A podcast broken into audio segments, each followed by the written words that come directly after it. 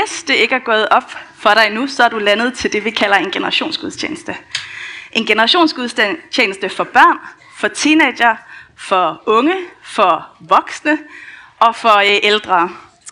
Og for os er det vigtigt at være sammen på tværs af generationer. Det betyder ikke altid, at det nødvendigvis er nemt. Og øh, jeg tror, at hvis vi alle sammen strækker os lidt og øh, gør plads til hinanden, så skærper det vores oplevelse af at være en enhed. At være en, øh, et læme, hvor vi alle sammen har hver vores funktion og hver vores del. Så øh, er I med på, at det øvelsen i dag, det er, at vi alle sammen strækker os lidt og lænder os ind mod fællesskabet, ind mod vores helhed, og øh, får en gudstjeneste ud af det. Ja. Er der nogen, som har fanget, hvad dag det er i dag? Altså ud over det er søndag. Hvad er det for en dag? Det er palmesøndag. Lige præcis. Mit navn det er Charlotte Frederiksen, og jeg er børnekirkeleder her i kirken og en del af præsteteamet. Jeg har fået den fornøjelse, men også den kæmpe store udfordring, det er at sige noget klogt om palmesøndag. På en måde, så I alle sammen forhåbentlig går herfra med et eller andet, I kunne bruge. Vi skal dykke ned i palmesøndag og i øh, faktisk hele påskens budskab. Så er I klar på lidt historiefortælling? Ja, dreng, I må godt komme op og hjælpe mig. Vi kan læse om øh, påsken, palmesøndag om hele påsken i evangelierne.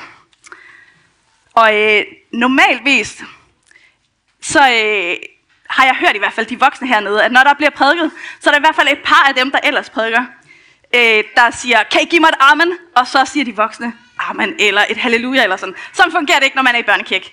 Øh, så der bliver det mere et, øh, når jeg fortæller, så siger jeg, så hvordan ser man vred ud? Og så må I se vred ud. Det er fuldstændig det samme, der sker. Det er måden at interagere. Det er måden at få jer til at være vågne og være med. Det er fuldstændig det samme. Det sker bare på nogle andre præmisser. Så det, øh, det er spilreglerne for i dag, når det er mig, der får lov til at stå her. Godt, vi dykker ned i det. Se, vi befinder os jo i Jerusalem. For tusinder af år siden. Rygtet det sagde, at en konge netop var reddet ind, var reddet ind i byen. En konge. Forvirringen den begyndte at brede sig. Nogle var helt sikre på, at det var en konge, men andre var langt mere skeptiske. For ville en konge komme ridende på et æsel? Ville en konge gå rundt på gaderne uden vagter og uden tjener? Han havde ingen krone på hovedet. Han boede ikke på et smukt palads. Han lignede en simpel tømmerdreng, og hans navn, det var Jesus. Men historien, den lød, at han havde helbredt mennesker – og på mirakuløs vis, så havde han givet mad til flere tusinder af mennesker. Han havde vækket døde til liv, og han havde gjort vand til vin. Så han måtte være noget særligt. Mens folkemængden de hyldede ham, så begyndte farisæerne og nogle af de jødiske ledere at viske i krone. Se, det her I kommer på banen. Kan I viske i krone? Nogen havde hørt, at Jesus sagde om sig selv, at han var jødernes konge. At han var Guds søn, den messias, alle havde ventet på.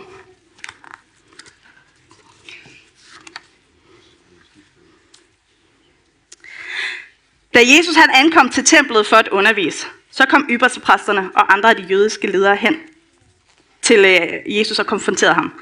De spurgte, hvem har egentlig givet dig lov til at gøre det, du gør? Men Jesus han kendte deres hjerter, og han så deres motiver. Igen og igen så forsøgte de jødiske ledere at lokke ham i en fælde.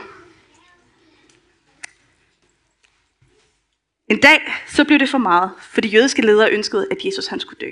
At han skulle blive øh, straffet for det, han havde gjort. De havde set sig vrede på ham. Hvordan ser man vred ud? De ville få en hver pris af med Jesus. En aften, der mødtes de hjemme hos ypperste præsten Kaifas, Og de diskuterede, hvordan de uden opsigt skulle kunne fange Jesus og få ham slået ihjel. Men de var bange for, at der ville blive uroligheder og optøjer. Så de måtte være mega snedige. De ville gerne have ham dømt, men de manglede beviser. Dagen derpå, så fik de nemlig en gylden mulighed. For Judas, en af Jesus' disciple, han tilbød nemlig at stikke Jesus mod betaling. Og sådan blev det faktisk. De jødiske ledere, de fangede Jesus, og de dømte ham til døden.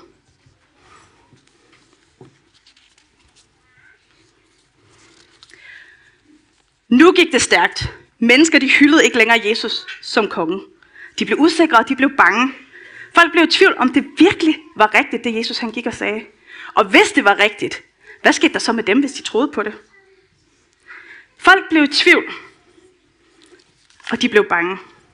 For især når de jødiske ledere de fik travlt med at demonstrere deres magt. Er der nogen, der lige kan demonstrere lidt magt?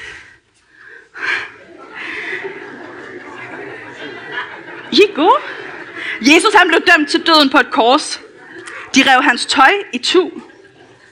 De gav ham en krone, som de havde lavet ud af grene med torn på. De piskede ham. De spyttede ham i hovedet.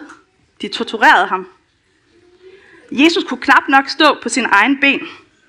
Og som en del af den her ydmygelse, så bad de ham om at bære sit kors gennem hele byen og op til Golgata, hvor de ville korsfeste ham.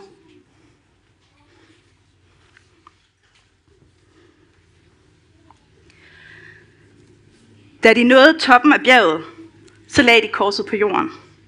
De smed Jesus hen over korset, og så slog de store søm ind i hænderne på ham og ind i fødderne. Han var navlet fast til korset, og der hang han så sammen med to forbrydere. De gjorde et spyd i siden af ham, og der på korset, der døde han. Men lige inden han trak vejret for sidste gang, kan I lige trække vejret? Så råbte han, det er fuldbragt. Det betyder, at opgaven er færdig. Den er udført. Men ingen forstod helt, hvad det var for en opgave, han havde udført. Hvad var det for en opgave, der nu var færdig? De jødiske ledere, de var lettede og de var glade, for nu var de endelig kommet af med ham, Jesus. Nu kunne han ikke længere lave rav i den, og nu ville alt blive igen, som de kendte. Men de undervurderede, hvem Jesus han var.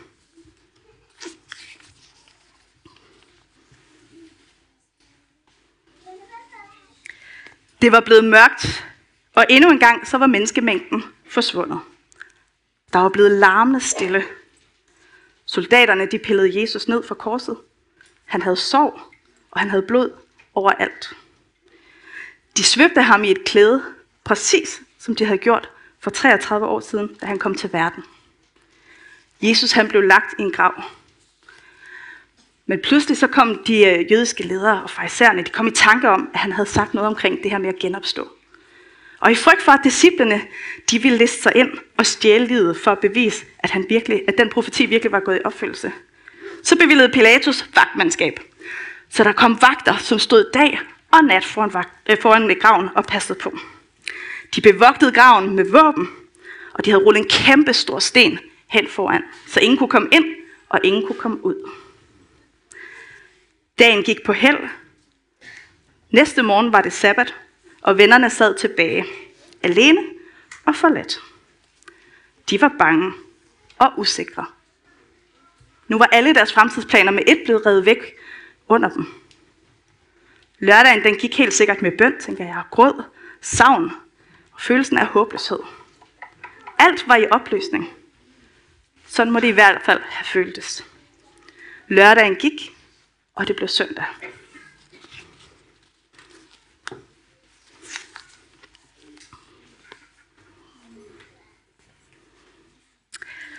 Solen var knap nok stået op, da jorden den begyndte at ryste. En engel kom ned fra himlen.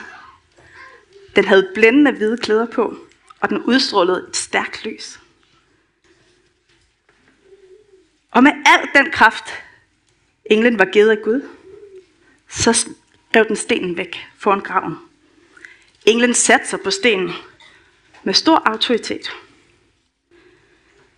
Vagterne, de rystede af skræk. Kan I lige ryste af skræk? Uh. Alt omkring den var en smule kaotisk. Ingen forstod, hvad der skete. Men englen sad der med den dybeste ro. Et par af Jesus venner kom ud til graven, en flok kvinder. Englen kiggede på dem med de mest fredsfyldte øjne og sagde, vær ikke bange. I søger efter Jesus, som blev korsfæstet. Men han er her ikke. Han er genopstået. Jo præcis som han havde forudsagt. Og sådan gik det til for tusind år siden, hvor kongen over alle konger offrede sit eget liv for at redde os. Hele hans frelsesplan var nu effektueret. Jesus døde på korset for vores skyld, sådan så vi kunne gå fri. Men han genopstod igen, fordi at døden ikke kunne holde ham, ikke kunne begrænse ham, og ikke kunne fratage ham den guddommelige autoritet. Intet af det, der skete dengang, var tilfældigt. Det var alt sammen en del af Guds plan. En del af Guds helt ufattelig store kærlighedshistorie. Gud offrede det dyrebarste, han havde. Han lod sig spotte, ydmyge, og han gik igennem ubærlig smerte og lidelse. Alene fordi du og jeg betyder mere, end vi forstår. Fordi vi er elsket med en ufattelig, dyb, høj og bred kærlighed. Det får I lov til at være med på. En dyb, en høj og en bred kærlighed. Vi skal se lidt, nær, lidt mere nærmere på det her med, at Jesus var konge. Hey, I var mega seje. Godt holdt ud. Bare lidt Vi skal se lidt nærmere på det her med Jesus som konge. For hvad er en konge egentlig lige? Og til det har jeg fået hjælp af, eller vi har fået hjælp af det sejeste crew. Så øh, kig med op på skærmen, så øh, skal vi se en video og finde ud af det der med, hvad er en konge egentlig? Hvad er en konge? Det er en, der bestemmer. En, der bestemmer over hele landet og bestemmer nogle ting. Hvordan ser en konge ud? Han har en krone på. Han har en kappe på og krone og et scepter. Han har også en stol, Hvad kan en konge bestemme? hvad man skal gøre. Over pigen og over. Han kan bestemme. Skal gå væk, når der er en vulkan i ødebrød. Hvad sker der så, hvis man ikke gør, som kongen siger? Så kommer man i fængsel. Eller man kan blive hængt. Får man en straf. Hvis I var konger om at bestemme én ting, hvad ville I så bestemme? Jeg vil bestemme, at jeg skal have mange penge, sådan, så jeg bliver rig, sådan, så jeg kan have en pu- puling i min have. Jeg vil øhm, have verdens største is. Jeg vil bestemme, at, alt, at alle havde det godt. At alle skal have det fredeligt, så der aldrig nogensinde i hele deres liv kan komme krig i hele verden. Jeg vil bestemme, at der... Nej, alle havde øh, mad, og man kunne bare leve. Og ikke dø.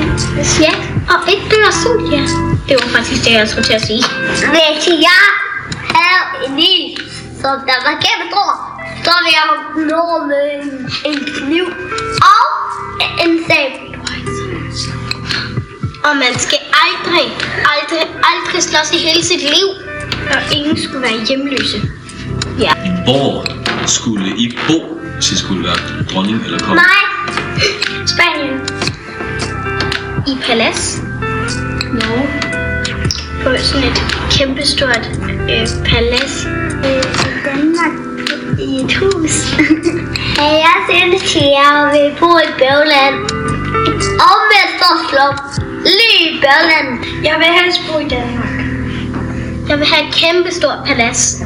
Og jeg vil også godt have masser af hunde og katte. Jeg vil helst bo i Danmark, men altså, man også kunne have sådan nogle penge, så man kunne sådan tit komme ud og rejse. Sådan. Jeg, jeg kunne faktisk godt tænke mig hunde, hundevalve og søde lille kattekillinger. Jeg elsker katte. Hej.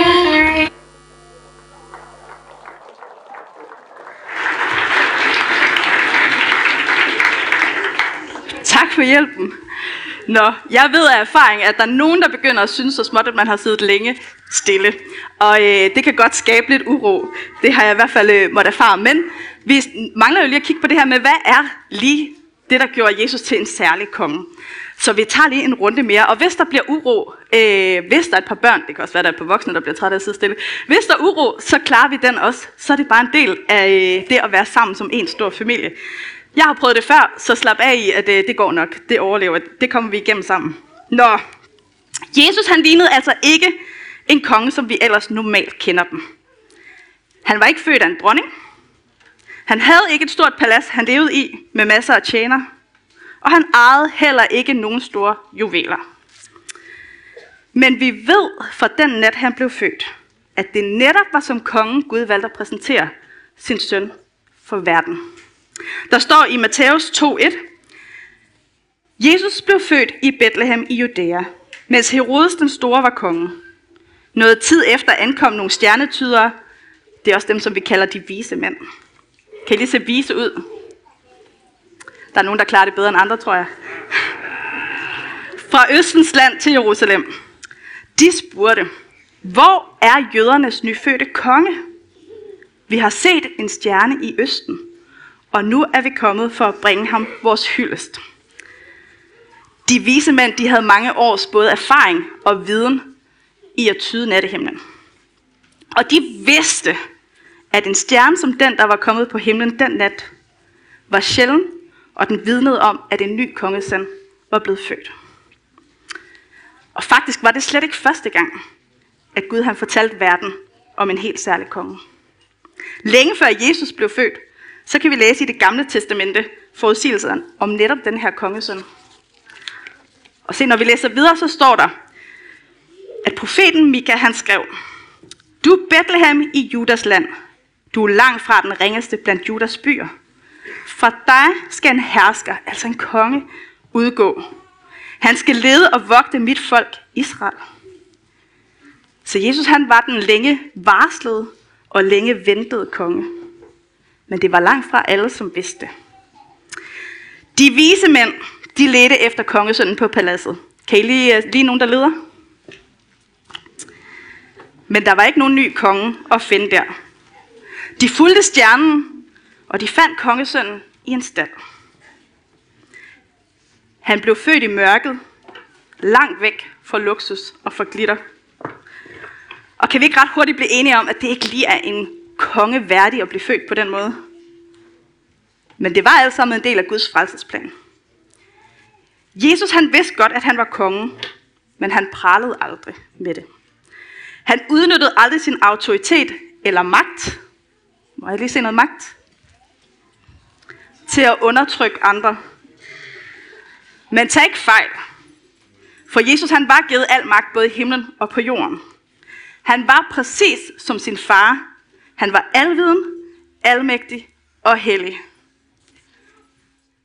Alviden, almægtig og hellig. Men han lod sig føde som et menneske, og for en tid så tillod han sig at lade sig begrænse. Jesus han tog ikke noget for givet. Han ønskede ikke at tvinge dig eller mig ind i en relation. Han ønskede ikke at tvinge os til underkastelse. Han kom for at vise, at han var vores tillid værdig. Han kom for at møde dig med kærlighed og med omsorg, med noget og med barmhjertighed. Han kom for i al ydmyghed at redde dig. Der er ingen af os, der er fejlfri. Vi har alle sammen gjort ting, som forhindrer os i at gøre krav på en plads i himlen. Men Jesus han gjorde det umulige muligt. Han gav os en plads, hvis vi vil have den. Se, det ligger jo i en konges natur, eller i en konges beskrivelse, at han øh, skal passe på og beskytte sit land og sit folk. Det er ikke her, Jesus på nogen måde adskiller sig. Det gør han også. Men Jesus han sendte aldrig nogensinde en her af soldater afsted. Han gemte sig aldrig bag liv, som var mindre værd end hans eget. Han brugte ikke nogen våben til at forsvare sig. Og han gemte sig ikke, når kampen blev for grofuld, eller når han var ved at blive fanget. Jesus han mødte modstanden ansigt til ansigt.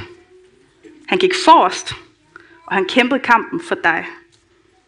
Han gav aldrig nogensinde op. Det er det, der adskiller ham fra alle tidligere og alle fremtidige konger. Han gik selv forrest. Jeg tror ikke nødvendigvis, det var nemt for Jesus. Der er faktisk historier, som viser, at han også var bange undervejs. Bange for det, der ventede ham. Og tro ikke, at bare fordi at han var Guds søn, så var det uden omkostninger. Smerten, frygten, følelsen af forladthed, lidelsen, det var alt sammen real. Han følte det hele, han gennemgik det hele, og han kæmpede med det hele. Det var ingen light udgave, bare fordi han var Jesus. Det var råt, det var modbydeligt, og det var smertefuldt. Men du var det hele værd. Du var det hele værd. Du var det hele værd, og du er det hele værd. Vi fik det for intet, men det er ikke det samme som, at det kostede intet. Det kostede alt.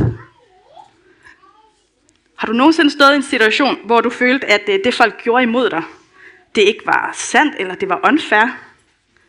De behandlede dig uretfærdigt.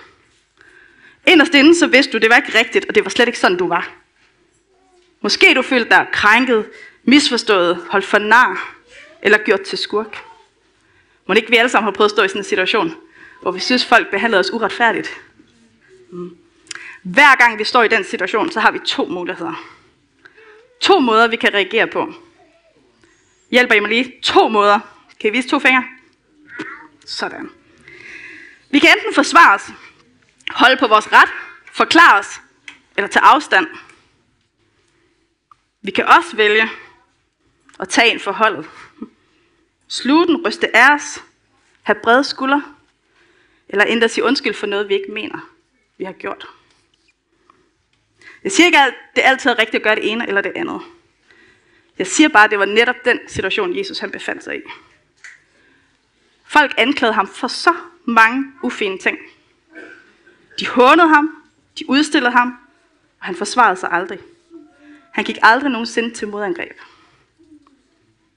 Og med den viden, at vi har, at han også er fuldkommen hellig og fuldkommen retfærdig, så kan jeg umuligt forestille mig, at det har været nemt altid bare at skulle have, stå og have så brede skuldre og møde mennesker med så stor overbærenhed og så stor kærlighed.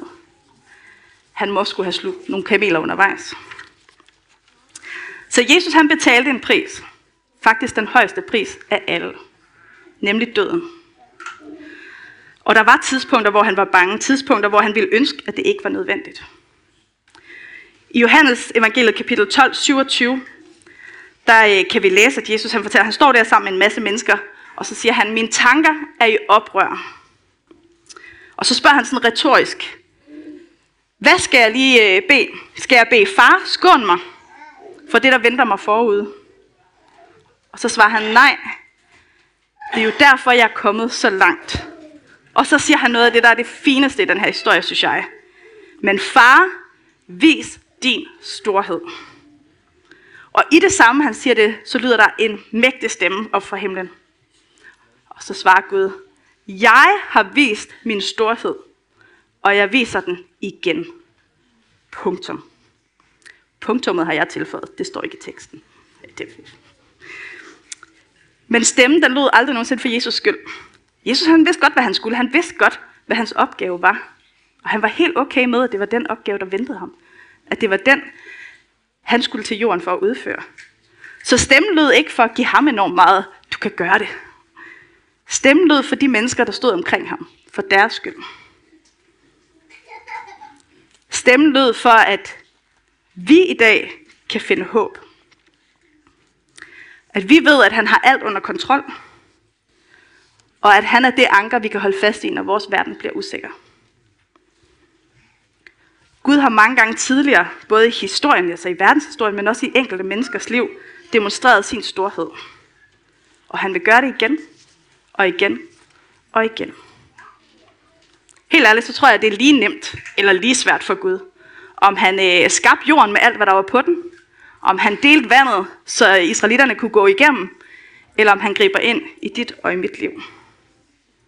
Det er lige svært, eller lige nemt. Jeg ved ikke, hvilke konkrete erfaringer du sidder med, men det er min erfaring, at Gud han griber ind. Ofte på måder, vi ikke havde forestillet os. Men han lader os ikke i stikken. Så havde frelsesplanen jo været spildt. Gud han elsker at demonstrere sin magt og sin storhed. Ikke for pral, men fordi det er hans natur. Så det må være det afsæt, vi går ind i påsken med nu må påskens barske, men også enormt smukke historie være med til at minde os om Guds storhed. Han satte alt i bevægelse for at redde dig og for at redde mig. Og har du mod på det, så bare lige spørg ham, hey Gud, er det stadigvæk det hele værd? Var jeg stadigvæk det hele værd? Og jeg er sikker på, at det svar, som Gud han giver dig, det vil gøre indtryk på dig. Jesus han er Guds søn, kongen over alle konger, verdens håb. Han er en vinder. Han vandt alt for vores skyld. Så vi kunne gå fri. En god konge, det må være en, som tør sætte sit liv på spil for at beskytte andre. Og det var netop det, Jesus han gjorde i påsken. Så Bibelen er fyldt med fortællinger om Guds storhed, situationer, hvor Gud demonstrerede, at han har myndighed, han har magt, han har noget til at gribe ind. Han har gjort det før, og han vil gøre det igen. I dag så fejrer vi Palmesøndag. Vi fejrer, at vi ved, at han er konge. Vi fejrer den konge, vi ved, han er. Og så er det også en forventning og en taknemmelighed til Guds storhed, som vi i påsken får lov til at generfare. For større kærlighed har ingen end den, der sætter sit liv til for sine venner. Og vi er Jesus venner. Vi skal slutte øh, prædiken af med at synge. Og øh, lovsangsbanen må godt komme, eller dem, der skal synge nu, må godt komme op og gøre sig klar. Vi skal nemlig slutte på toppen. Og øh, være begejstrede for den historie, vi netop får lov til at være en del af. Vi skal synge Han er en vinder, og for nogen er det måske en sang, der er øh, en lille smule lejende og en lille smule begejstrende, og måske har den et lille smule et ungt udtryk. Men ikke desto mindre er det en lovsang. Så øh, jeg har lyst til at øh, opfordre dig til at jer ud på gyngende grund. Også selvom det måske ikke er dit foretrukne element, så vær med og lad os fejre, at Jesus han er konge. Og det er påsken et bevis for.